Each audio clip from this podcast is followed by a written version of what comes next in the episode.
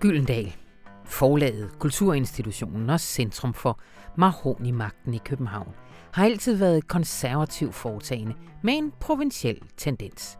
De mest provincielle er nemlig ifølge Jens Merp Sørensen dem, der tror, at de er verdens midtpunkt. Men Gyldendal har også gennem de sidste 250 år været forlaget for virkelig litterære og åndelige gennembrud i Skandinavien.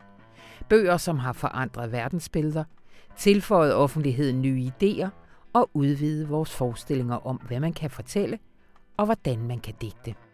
Bøger, som har gjort forlaget til et velfortjent kulturelt midtpunkt. Sådan skriver Rune Lykkeberg i sin anmeldelse af journalist Pernille Stensgaards næsten 500 sider lange bog om forlaget. Den hedder Selveste Gyldendal, en historie, og den er udgivet af Gyldendal. Og det er jo selvfølgelig anledning af, at forlaget fylder 250 år i år.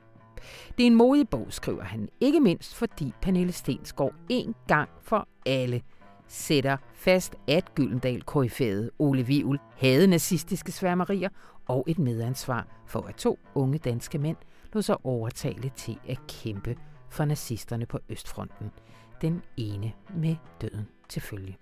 Rune han kommer herind og fortæller meget mere om den historie og den nye bog om Gyldendal.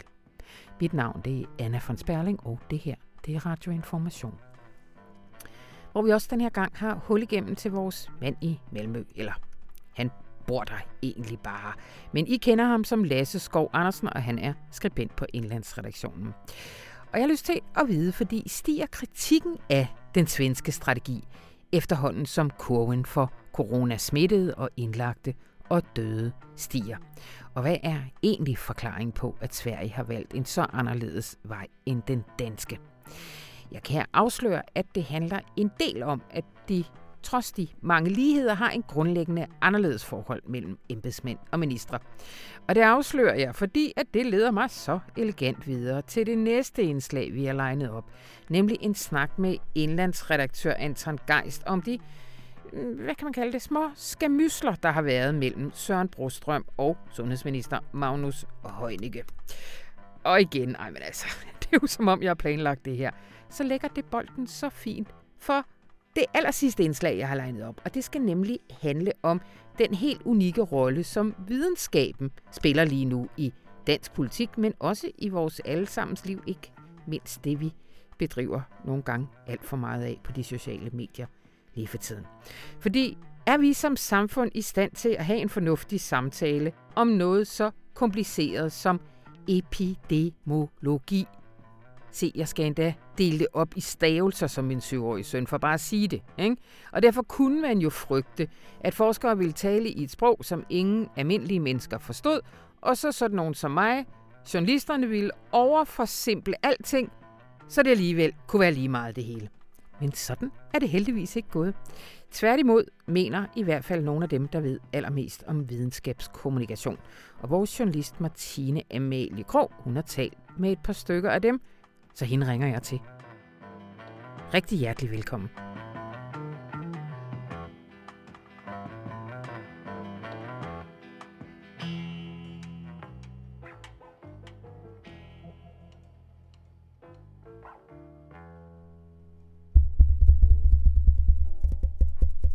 Bam, bam, bam. Bam, bam, bam. ja, jeg kan ikke rigtig. Skype står bare og laver sådan nogle vilkårlige udsving. Det kan jeg ikke rigtig sige noget om. Øhm, hej Lasse. Hej Anna. Hvor har jeg savnet dig? I, I lige måde da.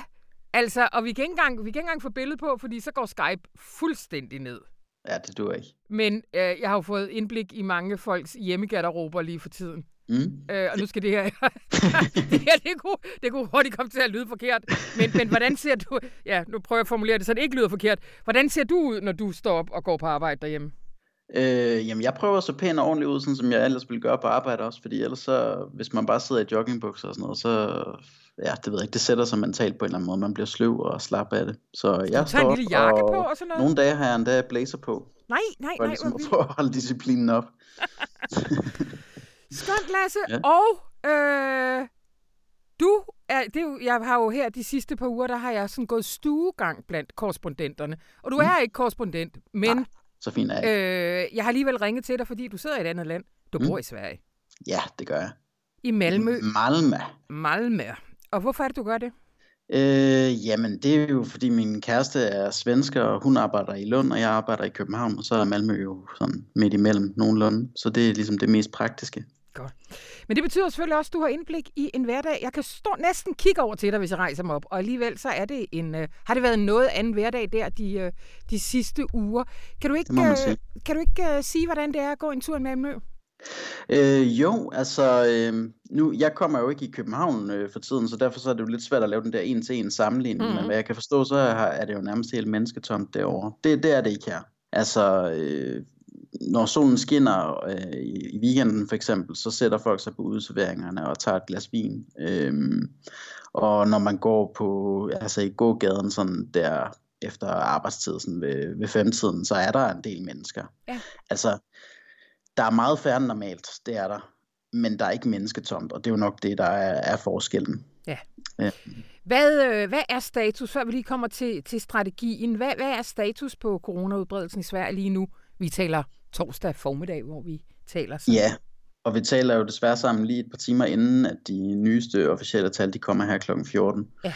Øh, men det man jo kan sige overordnet, det er, at indtil, øh, indtil nu, eller indtil for relativt nylig, så har kurven også været sådan relativt flad i, i Sverige. Øh, men de seneste par dage, så ser det ud som om den begynder at skyde sådan lidt mere i vejret. Det var i hvert fald også det, som Anders Tegnell, den svenske statsepidemiolog, han sagde i går. Øh, at det tyder på, at kurven begynder at blive lidt mere stejl nu. Øh, de seneste officielle dødstal, vi har, det er jo så fra i går, der har Sverige 239, mens Danmark har 104. Øh, hvis man så ligesom tager højde for jeg har sådan løbende siddet og taget højde for at ligesom beregne, hvad svarer det egentlig til i forhold til, der er jo dobbelt så mange svenskere, som der er danskere og sådan noget. Der har Danmark så egentlig ligget sådan cirka på samme niveau, øh, men de seneste par dage, så ser det ud til, at Sverige begynder at trække en lille smule fra. Ja. Men altså situationen er meget forskellig fra, fra region til region. Altså her i Skåne, hvor jeg sidder, der er situationen stadigvæk ret stille og rolig. Øh, de har ikke specielt mange indlagte. Øh, der hvor epicentret er, det er i Stockholm, ja. hvor sygehusene begynder at blive presset nu. Øh, jeg så et interview på SVT i går, hvor der var en fra Region Stockholm, der sagde, at øh, de i øjeblikket har omkring 150 indlagt på intensiv. Øhm, og de har kapacitet til cirka 200. Det er så en kapacitet, de, de arbejder på at udbygge. Øhm, men man kan sige, at de har stadigvæk, de har stadigvæk en buffer, en marginal, men, men øh, det begynder at blive lidt presset nu. Øh, men altså indtil videre så fastholder myndighederne, at, at øh, man, man tror på, at man nok skal klare det. Så... Ja, fordi det var mit næste spørgsmål, at når de nu øh, i går vedkender sig, at kurven den går lidt stejlere op, øh, hvad, hvad siger de så om det? Er det forventeligt i forhold til den strategi, de har lagt? Ja, øh, det er i hvert fald det, som statsepidemiologen Anders Tegnell han siger, at, øh, at det var det, øh, man jo vidste ville ske på et eller andet tidspunkt. Øh, og øh, så han, jeg, ja, han var også på tv igen her til morgen. Jeg har også selv talt med ham tidligere i øvrigt. Øh, han, han er jo meget sådan, øh, han er jo meget cool, kan man sige, omkring det her. Han virkede ikke, han virkede ikke rystet eller chokeret eller overrasket.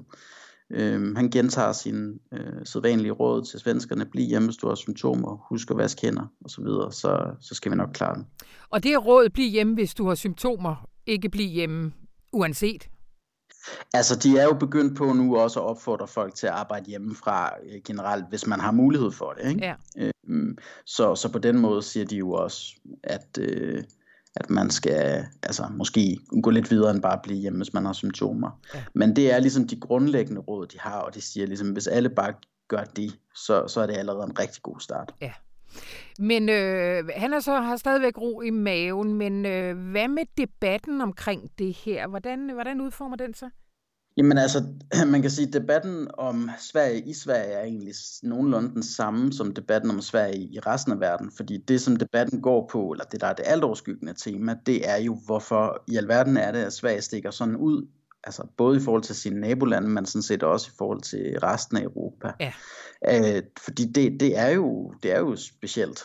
Øh, øh, grundlæggende kan man jo spørge, er det, er det, er det svenskerne, der er idioter, eller er det resten af Europa, der er idioter? øh, men altså, så, så det er rigtig meget det, det handler om, og man kan se ligesom hver eneste dag på de pressemøder, der er, så er det det spørgsmål, der kommer til Anders Tegnell, det er, nu, gør, nu har Norge gjort sådan, nu har Danmark gjort sådan, nu har Tyskland gjort sådan, nu har Frankrig gjort sådan, hvorfor gør vi ikke sådan? Ja. Øh, og, så, og så må han stå igen og igen og sige, at øh, prøv at høre, øh, det handler om, at vi skal gøre ting, der er langtidsholdbare, det handler om, at vi skal ikke gøre ting for hastet, det handler om, at vi skal gøre ting, vi ved, der virker. Mm. Øhm, og vi skal gøre dem på det rigtige tidspunkt, ikke for tidligt, ikke for sent. Ja. Øhm, Ja. Man kan sige, der, der kommer jo kritik øh, fra nogle øh, sider. Ikke? Øh, der er selvfølgelig den der sædvanlige underskov af alternative øh, højreorienterede netmedier, som er meget stærk i Sverige. Mm. Øh, men der har også altså, den liberale morgenavis Dagens Nyhed og deres øh, chefredaktør Peter Wolodarski, han er ligesom en, der har ført an i kritikken af, af myndighederne og skrevet meget hårde ledere, også på meget tidligt tidspunkt, ja. øh, om at han mener, at de undervurderer situationen. Og så er der også begyndt at komme nogle kritiske forskere på banen, som, som siger eller mener, at, at myndighederne undervurderer situationens alvor og sådan gambler, gambler med folks liv. Mm. Men det, det der jo sådan er lidt svært, altså nu kom der for eksempel sådan en stor underskriftsindsamling blandt akademikere, med, hvor som 2000 havde skrevet under på, og der var nogle prominente navne i, i blandt, altså folk fra Nobelkomiteen og sådan noget. Men det der jo er sådan lidt svært, det er jo, altså det er jo, det, det er 2000 forskere, det er jo ikke det samme som, at det er 2000, der har forstand på epidemier. Nej. Og Anders Tegnell, han blev bare ved med at sige, at det er os, der har forstand på det her, og vi har 500 folk, der er specialiseret i, i det. Øh, altså, han, han giver ikke en fuck. Anders giver ikke en fuck. ja, så, så er det også vigtigt at sige, altså der, det kan jo godt virke som om, og det er jo også meget de der kritikhistorier, der, der, der sådan, øh, finder frem til, til danske medier, at nu siger svenske forskere sådan, og myndighederne under stigende pres og sådan noget, men hvis man kigger på meningsmålingerne, så har de fleste svenskere tillid til myndighedernes håndtering af situationen, og den tillid har faktisk været stødt voksende. Ja. Øhm, og selv vores statsminister Stefan Löfven, som jo ellers er altså, øh, en svag statsminister, historisk upopulær og som også i, i flere uger i starten var, var meget usynlig i forbindelse med, med den her krise. Han har også stigende tillid i befolkningen. Altså den andel af befolkningen, der siger, at de har tillid til ham, den er sådan set fordoblet over de seneste par uger. Ja, det er jo et, det, det er jo et øh. billede, man ser fuldstændig på, på tværs af, ja, men også i USA og på tværs af Europa. Altså, at tendensen til at rykke sammen om øh, lederen er næsten fuldstændig uafhængig af, hvad det er for en strategi, eller hvor godt det går med den. Ja, det kan man sige. så spørgsmålet er selvfølgelig, om der var ved. Ja, det er jo det. Det kommer jo så helt an på, hvordan det går. Ja. Øh, men Lasse, vi, vi havde en artikel her i sidste uge omkring, hvad, hvad, hvad ligesom er, er de bagvedliggende, nogen, nogle bud på nogle bagvedliggende grunde til, at, øh, at forskellen er så relativt stor i strategien mellem Sverige og Danmark. Kan du ikke, kan du ikke sige lidt om det? Jo, altså jeg har lagt mærke til, at der er mange i Danmark, der hele tiden taler om, om befolkningstætheden. At, øh, altså, at Sverige har en meget lavere befolkningstæthed, end hvad man har i Danmark, og det giver jo selvfølgelig øh, ligesom virusen dårligere muligheder for at sprede sig. Men det tror jeg nu altså ikke er en afgørende forklaring, fordi det som det gennemsnitstal for befolkningstæthed ikke afspejler, det er jo, at de fleste svenskere er klubbet sammen i byerne. Yeah. Og så har vi nogle kæmpe store, relativt øde områder, som, som påvirker gennemsnitstallet, men det siger jo ikke noget om, eller det siger ikke så meget om, hvor, hvor tæt folk bor i realiteten. Øhm, altså den forklaring, som Anders Tegnell gav mig, da jeg interviewede ham for nogle uger siden, det er jo, at det handler om politik. Øhm, yeah. Hans fortælling, det er ligesom, at man i Danmark og andre lande agerer på politiske grunde, altså så man får at vise handlekraft. Øhm, tilfredsstille det folkelige behov for handling, ikke? Øh, mens man i Sverige er mere ekspertstyret. Ja. Og da, da han først sagde det, der tænkte jeg, ah, det lyder sgu som en lidt, sådan lidt købt forklaring. Altså, der er jo masser af eksperter i Sundhedsstyrelsen og, og så videre i Danmark også, som regeringen lytter til og sådan noget. Men øh, allerede sådan dagen efter, at jeg havde talt med ham, så, og så altså, løbende siden da, så har vi jo øh, blandt andet på information afdækket en hel, ting, hel del ting, der tyder på, at der jo er noget om snakken. Altså at, at den danske regering har, har kørt øh, Sundhedsstyrelsen over på nogle områder. Altså Sundhedsstyrelsen vendte tommelfingeren nedad til regeringens hastelovgivning, og Søren Brostrøm har sagt, at det ikke var på anbefaling fra styrelsen, at man lukkede grænserne for eksempel. Præcis. Øhm, altså grundlæggende så kan man sige, at det handler om, at Danmark og Sverige er jo øh, samfund, som minder meget om hinanden, men vores politiske systemer er alligevel på nogle områder ret forskellige. Øhm, I Danmark har vi ministerstyre, det er ministeren, der bestemmer, embedsmændene de skal bare øh, klappe hælene sammen og markere ret. Hvor i Sverige så er styrelserne mere uafhængige. Øh, ministerstyre, det er sådan lidt et fyord. Jeg har lagt mærke til for eksempel i min avis Sydsvenskeren, så, så skriver de bare, at minister, man behøver ikke argumentere for, hvorfor ministerstyre er dårligt. Det, det, man Ej. kan bare skrive det, det er ligesom et, et negativt ord. Øh, altså i Sverige ville det være en skandale, hvis regeringen gik ind og blandede sig i styrelsernes, styrelsernes øh, ligesom faglige vurderinger, øh, sådan som der jo har været mange øh, sager om i Danmark. Politikerne de skal holde sig på sådan et overordnet niveau, ligesom lægge, at de må gerne ligesom blande sig i, hvad en styrelses arbejdsområder øh, skal være, og hvad den overordnede strategi skal være og sådan noget. Men det der med sådan at gå ned og blande sig i fagligheden og de enkelte sager og sådan noget, det skal de holde sig fra. Øh, de skal bare tage imod den faglige rådgivning, og så skal de træffe en oplyst beslutning på den baggrund. Ikke? Ja. Man kan jo selvfølgelig godt, en svensk politiker vil jo godt kunne gå imod myndighedernes anbefalinger, ligesom vi ser i Danmark, men der har vi jo så også en lidt anden parlamentarisk situation, og vi har en ret svag regering. Øh, Stefan Löfven han blev jo kun statsminister, fordi øh, de borgerlige partier ikke kunne finde ud af at samarbejde med Sverigedemokraterne. Ja. Øh, så han, han er jo afhængig af en super skrøbelig øh, altså konstellation af partier, både fra de liberalistiske midterpartier og så helt ud til de gamle kommunister i, i Venstrepartiet. Så det gør jo også, altså det gør det jo også lidt sværere, øh, det gør det også lidt sværere sådan at gå ud og sige, nu går vi stik imod, hvad fagligheden siger, ja. øh, når du skal klappe af med, med en masse forskellige partier. Et, et parlamentarisk grundlag, som ikke er lige så solidt, som det Mette Frederiksen har i Danmark. Ja. Lige her til allersidst, Lasse, er der, er der nogen, øh, vi havde sidste uge, der havde vi, øh, havde vi hul igennem til London, hvor man jo så et, altså hvad man næsten vel kunne kalde en kovending i, øh, i deres sådan, mm. hvad skal man sige, keep calm and carry on politik. Øh, er der nogen, der, øh, er der tegn på, at Sverige kunne finde på at, at slå ind på en anden kurs? Ikke umiddelbart. Øh, ikke, ikke når man hører signalerne. Man, man kan sige, Stefan Löfven har jo ligesom åbnet en kattelem for det. Han holdt en tale her i øh, ja, hvad, hvad, hvad, lidt over en uges tid siden. Øh, sådan en tv-transmitteret tale, hvilket er, er meget sjældent for en statsminister overhovedet at gøre det. Mm. Hvor han egentlig ikke præsenterede så meget konkret, men hvor han ligesom forberedte svenskerne på, at der kan komme flere indgreb, og der kan komme meget indgribende øh, ting på bordet. Så på den måde har han jo ligesom øh, han, han har jo åbnet en kattelem for det, men der er ikke noget konkret, der tyder på det. Nej. Jamen, øh, Lasse Skov Andersen fra Malmø. Tusind tak skal du have. Selv tak. Jeg glæder mig til, at vi ses igen. Lige måde. Hej.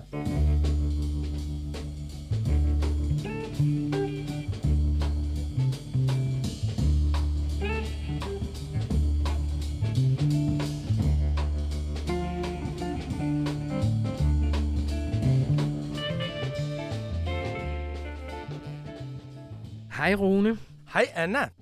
Øh, du har en optur til os, men før vi når så langt, så kunne jeg godt tænke mig lige at høre, hvordan, hvordan går det med information her i coronatiderne? Vi hører jo, at, øh, at, at, at medierne også lider lidt under det. Hvordan ser det ud her? Vi lider ikke. Vi Dejligt. har det strålende. Information er født i undtagelsestilstand og klarer sig strålende i undtagelsestilstand. ja. øhm, man kan sige, at information er jo begunstiget af, at vi ikke lever af annoncer. Mm. Vi tjener lidt på annoncer, men det er ikke meget og vi har et lille fald i vores annonceindtjening, men til gengæld har vi øh, oplagsfremgang. Ja.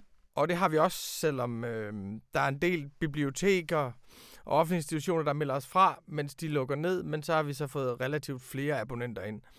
Så information har det rigtig godt. Jamen, hvor er det skønt. Hvad, hvad, hvad, har I et bud på, hvorfor vi får flere abonnenter ind? Jamen, det har vi jo faktisk fået i nogle år efterhånden. Ja. Øh, så... Øh, vi bilder os jo ind, det er, fordi vi laver et godt produkt, og dem, der møder produktet, de bliver glade for det. Øh, og så tror jeg også, at, at der er jo rigtig mange, der søger rigtig mange nyheder yeah. i, øh, i øjeblikket. Så man kan sige, at vi er nok dem i hele Danmark, man skal have allermindst ondt af. Fordi hvor alle de andre, der er løst ansatte og på produktionsarbejdspladser og konjunkturfølsomme, går hjem og igen, om de har et job, de vender tilbage til, så er vores produktion jo fortsat, som den plejer at være. Yeah. Og vores publikum er, hvor de plejer at være. Så jeg vil sige, hvis øh, man som øh, lytter øh, har ondt af alle mulige i krisen og skal spare lidt på det, så er det altså overhovedet ikke dagbladet information, man skal ondt af. Sådan har det været historisk, og vi har været gode til at tække og, og vi, skal jo, vi skal da ikke smide om os, men det kan være, at vi får brug for det igen. Ikke?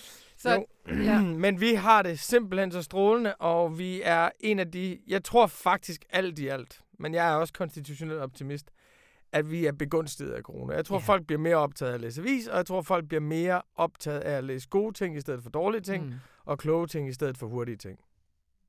Så er den på plads. Og Rune, du har også læst meget i den her uge. 400 sider. Ja. Fem. Om fem? ja. Om Gyldendal? Jamen, og det er ugens optur, det er Pernille Stensgaard, som er journalist på Weekendavisen. Jamen, så store er vi. ja, jamen jo, det er vi. Hun er journalist på Weekendavisen. Øh, hun har skrevet en bog om Gyldendals 250-årige historie, som hedder Selveste Gyldendal. Ja, i anledning af... At Gyldendal i år fylder 250. Gyldendal er fra 1770.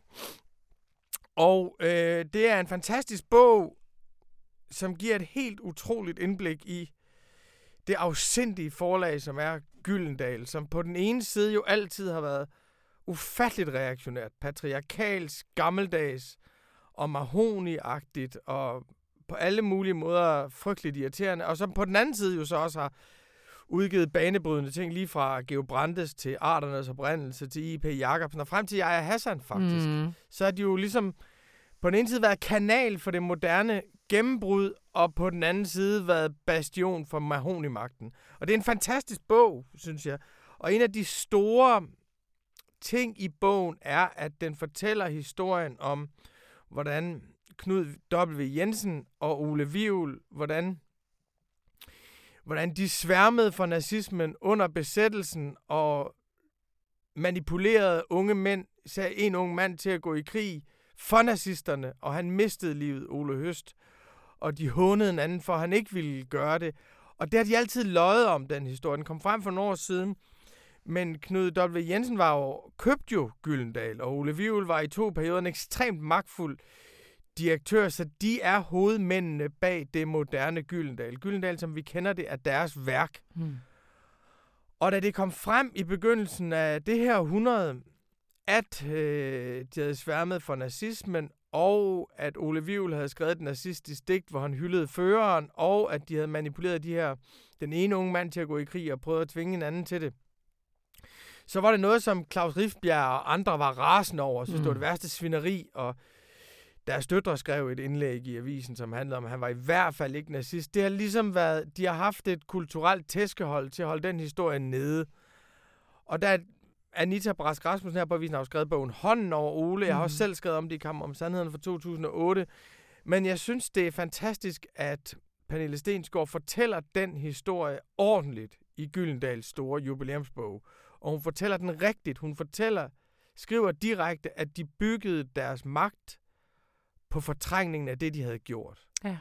Og hun beskriver også, hvordan forlaget var et ekstremt patriarkat, altså hvor mændene, kvinderne skulle finde sig i at blive taget på og blive græmset på, og blive på alle mulige måder chikaneret, mens mændene kunne gøre absolut som det passede dem. Der var rigtig mange mænd, skriver hun, som havde sunde og gode familieliv ved siden af, mens der var utrolig mange af sekretærerne, der indenfor blev ugifte hele deres liv som hun så skrev, fordi der var så mange interessante mænd på deres arbejdsplads. øh, der er også nogle fantastiske beskrivelser af klassesamfundet på Gyldendal, mm. hvor de menige ansatte skulle helt indtil 1999 stemple ind og stemple ud. Hold indtil 99, det er mens du har været voksen. ja. Ligesom på industriarbejdspladser. Ja. Øh, mens direktionen holdt store fester og kunne komme og gå, som det passede dem, fløj til Aalborg og fik kørt champagne til Nordsjælland, hvor de var sammen med deres elskerinder. Altså, de levede virkelig i sus og dus, mens resten af arbejdspladsen var knaldhårdt styret som en industriarbejdsplads. Og som direktør sagde Ole Vivel, når de brokkede sig, at arbejdet betaler lønnen i sig selv, eller lønnen er, at man får lov til at omgås så mange dannede mennesker. Så det er, den her bog er et fantastisk indblik i det magtmisbrug, som Gyldendal bygger på. Men også med de meget store værker, som de har præsteret. Mm. Vi skal også lige sige, det skriver du også din anmeldelse. Du selv udkom på Gyldendal, inden du, og bed jeg mærke i, du bliver, øh, du bliver forfremmet. Nej, hvad, ja, det? jeg er avanceret til, avanceret til information. Ja, to ting. Jeg er selv udkommet på Gyldendal. Jeg har skrevet to bøger, som udkom på Gyldendal. Og øh, min egen bog, Kammer om Sandheden, beskriver lidt den samme historie, og også citeret i bogen. Nej, det er en beskrivelse. Den kommer ind, det er at give mig selv alt for meget credit. Den kommer ind på nogle af de ting, som hun har. Jeg bruger måske en halv side på Ole Vivl og Knud W. Jensen, men hun skriver det igennem. Mm. Du siger også, at der faktisk er øh, ting, du ikke vidste øh, om Ole Vivl, som kommer frem i den her bog. Jeg vidste ikke, at hans kone var, var øh, sigtet for at være stikker. Jeg vidste heller ikke, at han var højre hånd og sekretær for direktøren i Røde Kors, som under besættelsen foreslog, at man kunne internere 50-100 jøder, og så truede modstandsbevægelsen med at sende dem, øh, sende dem til Tyskland for hver sabotageaktion. De, øh, de, de, de foretog. Det vidste jeg ikke. Mhm. Jeg vidste heller ikke, at man på Gyldendal havde et bollerum til direktionen. Altså, jeg vidste heller ikke, at... Jeg vidste ikke, at... Altså alligevel, at direktionen tillod sig så voldsom frihed over for de kvindelige ansatte. Det var jeg faktisk ja. chokeret over. Ja. Tror du så, altså, hvad skal man sige, er, øh, du kalder det her en modig bog, og altså, hun sætter ligesom øh, skabet, hvor det skal stå i forhold til Ole Vivel, men er den så lukket med det her? Fordi det er jo ikke særlig længe siden, at vi havde et andet indspark i, øh, i den her debat. Øh, hvad hedder han? Per Øregård. Ørum- Per Øregård. Øh, man kan sige, at deres skyld er i hvert fald skrevet ind i den store historie nu. Ja. Det er en del af Gyldendals officielle historiefortælling. Så på den måde kan du sige, at den enorme kamp, der har været, om det var nu var rigtigt eller ej, om det var rimeligt eller ej at fremdrage det, den er afsluttet.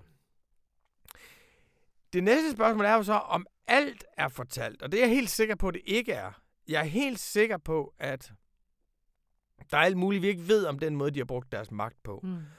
Og der kan også sagtens være mere, så jeg vil ikke sige, at historien er lukket, men modstanden mod historien har tabt. Per Øregård er forvalter af hans arkiv, ikke? Jo, Vivel-familien valgte under stort pres for offentligheden at stille øh, deres arkiv til rådighed for øh, den meget dygtige professor øh, Per Ørgaard, så han fik ansvaret for ligesom at skrive historien. Men der valgte han så i stedet for at udgive en korrespondence mellem øh, Ole Vivel og øh, maleren Svend Havsten Mikkelsen. Mm. Og det blev ligesom hans bidrag, og hans holdning var, at Ole Vivel sådan set havde beskrevet det i sine erindringer, og at han skammede sig så meget over det, så der var der ikke nogen grund til at beskæftige sig, sig mere med. Man kan sagtens sige, at Per Ørgaard levede op til familiens tillid og fejrede det ind under gulvtæppet. Ja. Godt. Øh, men nu er den i hvert fald åben, fordi bogen, Selveste Gyldendal, en historie, udkommer også på Gyldendal. Den udkom på Gyldendal, ja. og jeg vil sige, så store er vi også, vi kan anbefale bøger fra andre forlag, at det er en virkelig god læser til påskeferien. Virkelig, virkelig god læser. Fedt. Tusind tak, Rune Lykkeberg.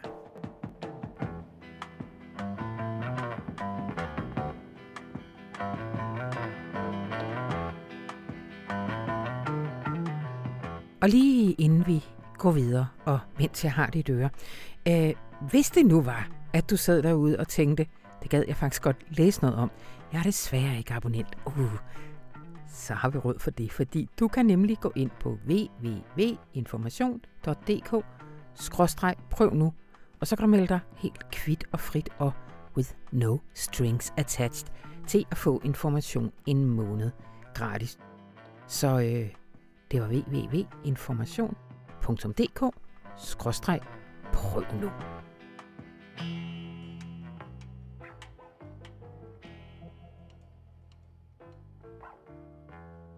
Midt i den eskalerende coronakrise, der kastede sundhedsminister Magnus Heunicke sig ud i en konfrontation med en af sine absolut vigtigste embedsmænd, direktøren for Sundhedsstyrelsen Søren Brostrøm. Øh, det var i sidste uge. Velkommen til, Anton Geist. Tak skal du have. Det her med, med ligesom forholdet mellem myndighederne og politikerne, det skal vi tale lidt om i dag. Ja, det er meget interessant. Ja. Og det ser vi meget sjovt udstillet nu jo. Præcis. Anton, før vi øh, når så langt, så skal jeg også lige spørge dig, hvordan du har det. Jeg har det godt nok egentlig. Altså, øh, jeg synes, det er sådan lidt specielt, at øh, vi skal dække noget, som vi betragter som noget af det vigtigste, der er sket i årtier. Ikke? Altså FN siger, at det er den største krise siden 2. verdenskrig. Øh, så vi vil jo gerne lave rigtig god avis. Og øh, samtidig er det lidt besværlige omstændigheder at lave god avis under, når man både skal holde alle møder med sin redaktion på øh, videoopkald, øh, og når man skal passe sine børn øh, samtidig, Ja. fordi de ikke kommer i skole. Øh, og det øh, konflikter lidt, de to hensyn der, ikke? Ja. Men jeg synes faktisk, vi får lavet rigtig god øh, avis for tiden egentlig, øh, og jeg synes folk er, er, er optændt af, at det her det er vigtigt, og det her det er en historisk tid, som vi vil til, se tilbage på. Og det, øh, det tror jeg i hvert fald også, jeg selv nævner øh, på nærmest hver eneste morgenmøde for at opildne den yderligere. ja, det er det. Fordi det kan godt blive sådan lidt et blø, og derfor så skal du også lige genopfriske vores coronakulderhukommelse her. Vi kan alle sammen huske det her. Test, test, test. ja, Ja. Altså, der har jo været sådan en strid, som har handlet om, i hvor høj grad skulle, øh, skulle Danmark teste, og skulle vi ikke teste mere, end, øh, end vi gør. Og det er der rigtig mange iagtagere, der har ment, og der er også øh, mange øh, eksperter, der har ment det. Øh, WHO har så været ude og sige, at vi skulle øh, teste alle dem, hvor man kunne mistænke, at de havde corona, og det er blevet øh, brugt meget reger- imod regeringen, for hvorfor har vi ikke gjort det? Ja. Så har Søren Brostrøm sagt, som jo er direktør for Sundhedsstyrelsen, han har sagt, Jamen altså, det var ikke sådan direkte øh, specifikt myndet på Danmark, det her. Øh, der er mange andre lande, som ikke tester så meget, og det er i højere grad myndet på dem. Og han har forsøgt ligesom at gøre opmærksom på, at det her, den her udtalelse fra WHO, den var lidt mindre sort-hvid, end den måske er blevet fremstillet som i danske medier. Ja. Øh, og det har ført til, at medierne øh, har skrevet, at Søren Brostrøm har ment, at WHO-udtalelsen slet ikke omfattede Danmark. Mm. Og det øh, førte så til, at Magnus Heunicke, han gik i P1 morgen og sagde, at det, som Søren Brostrøm sagde, det var forkert. Og det er alt sammen lidt øh, kompliceret det her, men altså han mente i hvert fald ministeren i P1 morgen, at øh, Søren Brostrøm har så sagt noget forkert. Og det der er problemet ved øh, den kritik af Søren Brostrøm, det er, at det faktisk ikke er forkert, hvad Søren Brostrøm sagde. For mm. Brostrøm sagde faktisk flere gange, både ved et øh, pressemøde og i en artikel i Berlingske, hvor han uddybede det, at Danmark er omfattet af de her øh, anbefalinger fra WHO, men de er bare ikke specifikt myndet på os. Han forsøgte at nuancere udsagnet for WHO lidt, og alt tyder på, at det øh, gjorde han sådan set ret i. Ja. Det der så, det kan man sige, det er sådan den lidt komplicerede baggrund for det. Det der så er interessant, synes jeg, det er, at ministeren altså vælger at angribe en af sine topembedsmænd og udstille ham for at skulle have sagt noget forkert i medierne. Øh, og det er selvfølgelig særlig alvorligt, fordi Søren Brostrøm i den her sammenhæng sådan set ikke kan siges at have sagt noget forkert. Og øh, ministeren kom så også omkring, at Sundhedsstyrelsen sådan i det hele taget har været fodslæbende, mente han, øh, i forhold til øh, det, som regeringen gerne har villet. Altså, øh, Sundhedsstyrelsen har ikke bakket op om flere af de initiativer, som regeringen har taget, og det kritiserede han også i P1 Morgen. Og det er i virkeligheden et lidt uhørt angreb fra en minister på en, øh, en højstående embedsmand. Det drejer sig om det her med grænselukning, som Sundhedsstyrelsen i virkeligheden ikke bakkede op om. Og det drejer sig om, øh, at man, øh, man øh, lavede det her haste vedtaget lovforslag, hvor man øh, gav ministeren meget vidtgående beføjelser til, at altså, øh, han får mulighed for at indhente at beordre tvangsvaccination og øh, på ret drastisk vis faktisk gribe ind i, øh, i folks frihedsrettigheder. Og det var altså noget, som Sundhedsstyrelsen heller ikke bakket op om, kunne vi afsløre på information, da vi øh, fandt et bilag, som faktisk var blevet hemmeligholdt for Folketinget, men hvor Sundhedsstyrelsens dissens ligesom fremgik. Øh, og senest har det også drejet sig om, øh, at Sundhedsstyrelsen ikke har bakket op om regeringens ønske om at kunne forbyde forsamlinger øh, på flere end øh, to personer. Så der er altså en hel del punkter, hvor, øh, hvor ministeren ligesom mener, at der har de været noget fodslæbende i Sundhedsstyrelsen. Og der vil det mest normale nok være, at man tog den med embedsmændene direkte, i stedet for at tage den i pressen. Ja. Øhm, og man kan måske også spørge, hvor, altså sådan, hvor klogt det er, øh, at øh, komme på kant med sine embedsmænd i så, øh, så alvorlig en krisesituation, som vi står i nu. Altså, der er ikke nogen tvivl om, at Magnus Heunicke har mm, hårdt brug for sine embedsmænd, øh, og han får jo ikke sine embedsmænds øh, loyalitet, hverken Søren Brustrøms øh, eller de andre, øh, hvis de ser, at han hænger dem ud i pressen på et usagligt grundlag. Øh, man kan måske også, øh, som Lasse Skov og jeg skrev en analyse, øh, kan man måske også undre sig over, at han gør det på et tidspunkt, hvor der er i meget høj grad er brug for befolkningens tillid til mm. sundhedsmyndighederne. Ikke? Altså, der kommer jo mange anbefalinger, og det er helt ekstraordinært, alt det vi skal gøre så er det jo vigtigt, at der er en høj tillid til myndighederne, og den høje tillid er der faktisk, viser målinger. Men den piller øh, Heunicke jo måske lidt ved, når han i medierne begynder at angribe top, en af topembedsmændene, altså direktøren for Sundhedsstyrelsen. For kan befolkningen så have den tillid til Søren Brostrøm, som de har haft, ikke? må man jo spørge. Ja, og, og Brostrøm kan jo ikke på samme måde fortsætte diskussionen. Altså nu taler vi her tidligere i programmet om forskellen på det svenske og det danske system ja. i det her med forholdet mellem embedsmænd og, og, og minister.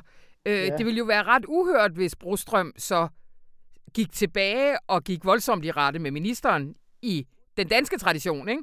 Jo, jo, fuldstændig, og det, det kan man jo øh, også måske beskylde Højnække for at udnytte lidt, ikke? Altså, det er en, øh, en meget rodfæstet tradition i Danmark, at embedsmænd svarer ikke tilbage. Altså, hele den danske centraladministration er bygget op på den måde, at som embedsmænd, der er du mere eller mindre sat i verden for at støtte din minister øh, der går man ikke ud med et modangreb imod ministeren. Og det, det kan man sige, den situation udnytter Højnække jo lidt. Det eneste, vi har hørt fra, fra Brostrøm, er sådan set, øh, at han undskylder, at man ikke har testet nok. Han har ikke, han har ikke indledt det modangreb, som han kunne have gjort, fordi han faktisk langt den ad vejen har haft ret.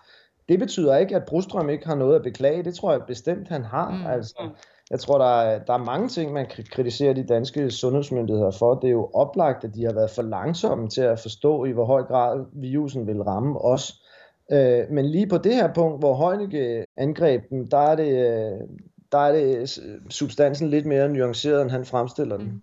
Men det er jo en interessant balance lige nu. Nu her om lidt, der øh, kommer Martine igennem her og skal tale ja. om vores øh, videnskabstillæg her i weekenden, hvor hun jo taler med, øh, med forskellige øh, øh, folk, der ved noget om videnskabelig formidling, og siger, at vi er jo et helt unikt øh, herligt sted i forhold til, hvor meget befolkningen lytter på videnskaben og ja. alt det her lige nu. Men at en af udfordringen er også at sige, hvor stopper videnskaben, og hvor starter politikken her, ikke? Fordi indtil videre har politikerne jo også lænt sig så meget op af, at det er en faglig vurdering hos øh, dem, der ved noget om epidemier og sådan noget. Ja, ja. Men de må vel også tage den hjem og sige, nej, det er en politisk beslutning, det her. Altså. Ja, ja, og det, øh, det tror jeg sådan set også øh, godt, de kan lide at gøre, faktisk. Altså, ja. Mette Frederiksen er jo som øh, regeringsleder sådan set glad for at udvise politisk handekraft. Altså, det er jo noget, øh, hun øh, fra start har gjort klart, at det havde hun i sinde at gøre, når hun blev statsminister, også fra start vist, at øh, det gjorde hun. Øh, og hun har også gjort klart, at det kunne også godt betyde, at hun ville gå op imod embedsværket. Altså, det gjorde hun jo blandt andet ja. sådan markant i hele den der sag med Godhavnsdrengen. Ikke? Embedsværket sagde, lad være med at give mig en undskyldning, for så kan vi få alle, alle mulige økonomiske kompensationssager på halsen. Men det valgte hun så at gøre alligevel. Ikke? Så en del af det der med, at, øh, at manifestere sig politisk handler for hende og hendes regering måske også om at gå op imod, øh, imod embedsværket. Øhm, og det er jo altså måske særligt med grænselukningen meget entydigt, at det er ikke noget, som hverken sundhedsmyndighederne eller sådan udenforstående eksperter mener, der er noget sundhedsfagligt belæg for. Nej. Altså det er en meget politisk beslutning, og jo også en, beslutning, der måske har mere symbolkraft end noget andet. Ikke? Øh, fordi når smitten først er i gang med at sprede sig i Danmark, så siger eksperterne i hvert fald, at så er der ikke meget ræson i på det stadie her, at begynde at lukke grænsen. Nej. Anton, øh, skal vi ikke lige, før jeg slipper dig, har jeg lige lyst til, at vi, vi, vi, vi lige kommer omkring det her med den gradvise åbning, som, øh, som statsministeren jo åbnede op for på pressemødet her i forgårs, var det vel. Øh, ja. hvad, hvad, hvad tænker du om den udmelding? Jamen det tænker jeg, at det måtte jo komme. Øh, jeg havde også øh, øh, skrevet en uges tid for inden, at det må være, være det næste, der sker. Altså jeg nær ingen illusioner om, at det, at det har noget som helst. jeg skrev det i en leder, og hun så gjorde det, det er helt med på, at det ikke havde. Men jeg mener bare, at det, det måtte komme, og det kunne man godt se, at selvfølgelig må de begynde at overveje, hvordan kan vi åbne op for denne her øh, situation, fordi det er jo økonomisk uholdbart det her. Ikke? Altså, det er rigtig, rigtig mange øh, supersygehus, der ryger øh, hele tiden, øh, hvad hedder det, når vi knaller så mange penge af, som vi gør lige nu, ja. og Danmark er lukket økonomisk fuldstændig ned. Derfor er det også tydeligt, at det har meget været økonomer faktisk, synes jeg, der har efterspurgt en exit-strategi. Altså, at, øh, at vi må have en strategi for, hvordan kommer vi ud på den anden side. Og der er det jo så, hun lancerer øh, den her plan om sådan en gradvis åbning, og det, øh, som jeg forstår det, så er det noget, eksperter tager, tager, tager godt imod, fordi at, øh, at det vil være uklogt bare at sende folk øh, på arbejde under normale omstændigheder igen, så vil man forvente at få sådan en anden bølge af virusen, og omvendt så så bliver man altså også nødt til langsomt at begynde at indfase en eller anden normaltilstand øh, igen. Øh, så er der jo nu spørgsmålet om, hvordan skal man så gøre det? Altså forskudt arbejdstid, og kan man bruge en lang mere massiv teststrategi øh, i det her øje med? Altså kan man teste meget omfattende for at se, hvem kan man sende ud? Hvem er immune for eksempel? Hvis man først er immun, så kan man jo roligt tage ud og arbejde og alt sådan noget. Så der forestår virkelig et stort arbejde med konkreterne med, hvordan det her det skal, det skal gøres. Øh, men jeg, mit indtryk, at sådan fagfolk har taget godt imod øh, udmeldingen, og det er også sådan noget, som økonomer altid er optaget af, det her med, at der skal være en eller anden gennemsigtighed for, for, for markederne og for virksomhederne. Altså de skal have en eller anden idé om, hvornår, hvornår øh, ændrer den her situation sig, for ellers så er det, at de begynder at fyre i endnu større stil, for eksempel, ikke? og aktiekurserne ja. falder yderligere. Ikke? Så jeg tror, det er fornuftigt, øh, jeg tror, det er, er fornuftigt. Så er det jo sjovt, sådan en kontrakt, hun laver med vælgerne. Ikke? Altså hvis I hvis I lover at blive ved med at holde jer til vores anbefalinger, så vil vi også gerne forsøge, om vi kan åbne landet op igen efter, øh, efter påske, og så må I altså blandt andet love ikke at stemle sammen til påskefrokost. Ikke? Så der er sådan noget meget sjovt kontraktpolitik ja. over det. Ikke? Hun brugte begrebet samfundskontrakten. Det, det lagde jeg mærke til. Det er jo ellers ikke sådan ja. Der er mange gamle begreber, der bliver hævet frem og støvet ja. af i de her dage. Ja, samfundssind og samfundskontrakter. Ja ja. ja, ja. Øh, og forresten, øh, apropos ord, så kører vi jo en corona-ordbog i Information lige øh, for tiden. Ja. Hvor vi beder alle mulige folk om at finde, øh, om at finde gode nye ord til os. Har I den der, Anna, med øh, at kigge ind i? Ja, den, ja, den der var i hvert fald snak om, at vi skulle have nogen til at udlægge. Det er rigtigt. Hvad, jeg har tænker? foreslået den i hvert fald. Ja. Altså, det er interessant, synes jeg. Det er noget, Mette Frederiksen sagde, øh, jeg tror på det første pressemøde, og så er det smittet af på alle de andre minister og på medierne, og det står i ledere, og alle folk går og siger, at vi kigger ind i 14 dage mere, og vi kigger ind i en meget alvorlig krise, økonomisk krise, og vi kigger ind i det ene og det andet. Ja, det, det, den må I have med. det gør vi. Anton, tusind tak skal du have, og det kan være, at vi snakkes ved, når der sker noget nyt. Ja, det kunne være dejligt. Godt. Hej, Anton. Hej.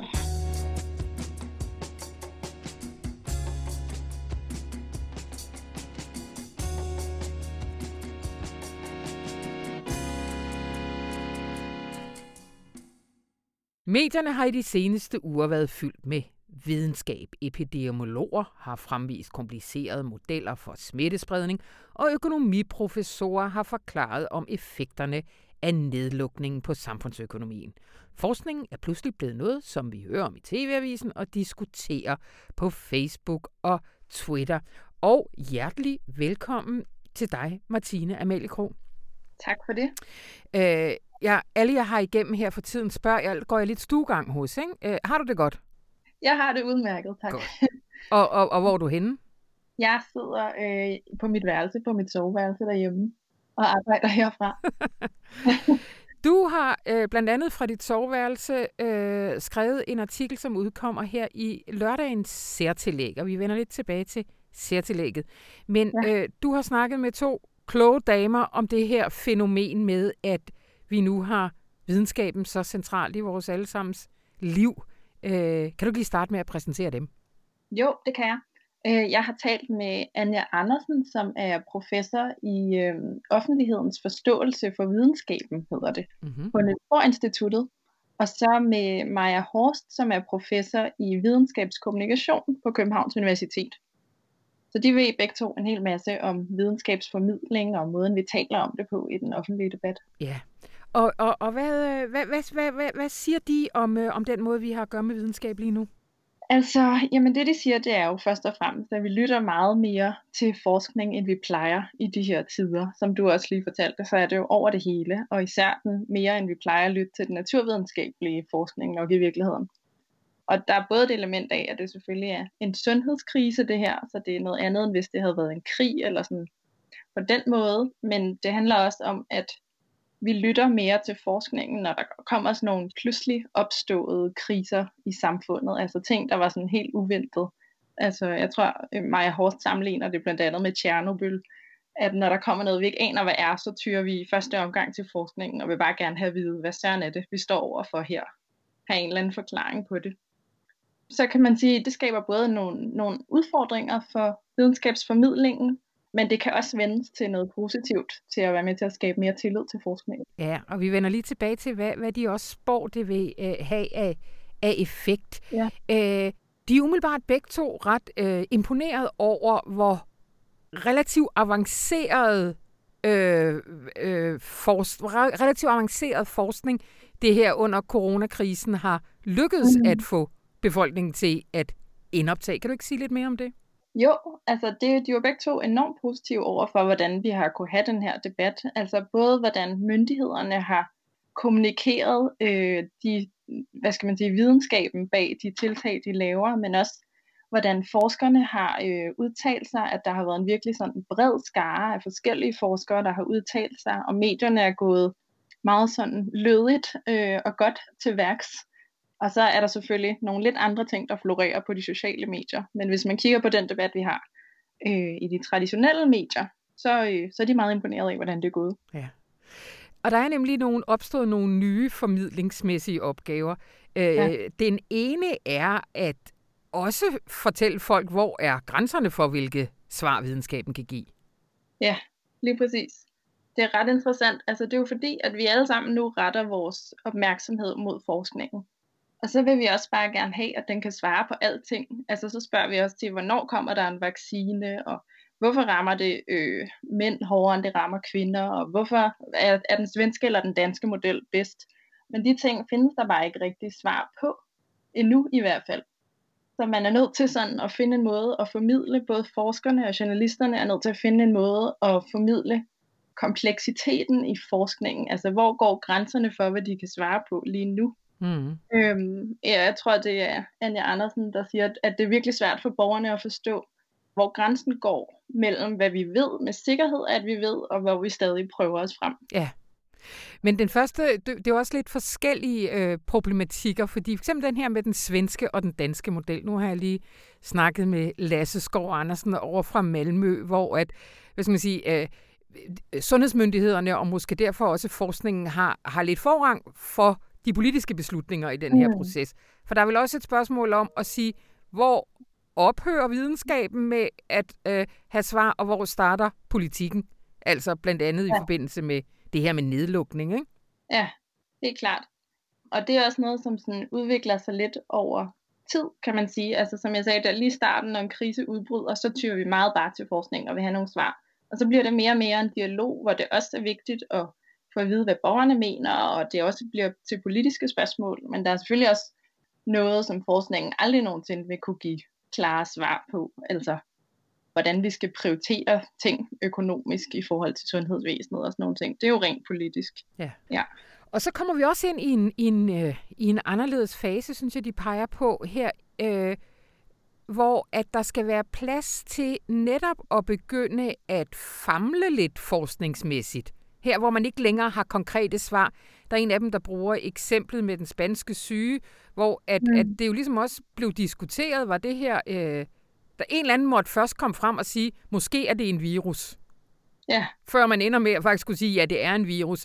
Og den fase kommer vi også til at komme ind i nu, hvor der kommer til at spyttes alt muligt forsknings ud. Ja. Og, og, og noget er det måske ikke rigtigt, men det skal ud alligevel. Hvad, hvad siger de om det? Ja, men lige præcis. Altså, der skal jo være plads til, når det er sådan et helt nyt emne, øhm, at man forsker i alle mulige retninger. Og det kan måske godt være lidt svært at forklare befolkningen, at nu laver vi det her studie, som ikke er så stort, men det kan måske pege os et sted hen, selvom det data fra lige præcis det her studie ikke er 100% sikre. Altså det er sådan nogle ting, der er ret komplekse ja. at forklare folk. Og noget af det, som, som Anja Andersen i hvert fald så ser som den største udfordring, det er, at at borgerne så ikke får en opfattelse af, at så kan det et svar være lige så godt som et andet. At så er alt ligesom bare relativt. Ja. Fordi de skal jo nødt gå hen og tænke, at forskningen sådan har svigtet dem, at hvis, hvis de ikke kan finde på den vaccine, så kan de lige så godt gå til heksedoktoren. Det er måske sat lidt på spidsen, men altså. Så der er forskningens måde at famle sig frem på, er stadig et bedre svar end alt muligt andet relativt. Ja, Ja. Men der kommer jo også til at være en masse vrøvl, der, øh, der bliver sagt, ikke mindst på de sociale medier. Ja. Og det er jo så også blevet en kampplads for forskerne. Ja, helt bestemt. Og der er jo så forskere, der går ind virkelig aktivt og blander sig på nettet, og prøver at sige, hvad ved vi egentlig, og hvad ved vi ikke, og prøver at skyde nogle af de der falske påstande lidt ned, Ja. som florerer derude. Og det er jo så også en del af forskningsformidlingen i de her lidt vilde tider. Ja, og lidt. Altså, jeg har også tænkt på det, når jeg har siddet på min Facebook-feed. Øh, altså, at det er også lidt nyt at se forskere der. Altså, de er også lidt øh, kravlet ud af elfenbentårnet og ned, Ja. hvor, øh, hvor vi andre øh, snakker om verden, ikke? Ja, og det tror jeg sådan set er en rigtig god ting. Altså, det, er jo- det er jo netop den der dialog, man gerne vil have mellem borgerne og forskerne. Ja. Og som man kan, måske kan håbe på, at fordi vi, vi har den på et eller andet niveau her, så kan vi fortsætte den i fremtiden. Altså, at vi vender os til at have en dialog med forskerne, hvor, hvor alle ligesom bidrager med det, de kan på deres plan. Ja, fordi hvad, hvad, hvad, hvad håber de to øh, forskere på, at det her måske har af, af langtidsvirkninger på vores tillid til, til videnskaben?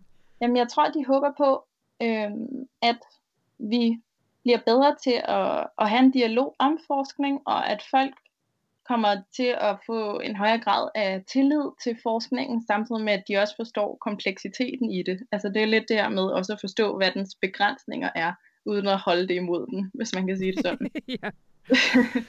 Godt. Øh, sig lige øh, to ord om, øh, om tillægget her i weekenden, videnskabstillægget. Jamen, øh, det er et tillæg, som samler lidt op på øh, nogle af alle de videnskabelige artikler, der har været inden for de sidste par uger om corona, øhm, og som så som med den her artikel også kommer ind på, hvad, hvad forskningsformidling i disse tider er for noget. Og den kommer ind ad din dør, hvis du er abonnent, og ellers så øh, må du finde den i din øh, kiosk, hvis du er så heldig. øh, tusind tak, Martine Amalie Krog. Det var altså lidt. Hej, hej. Nej.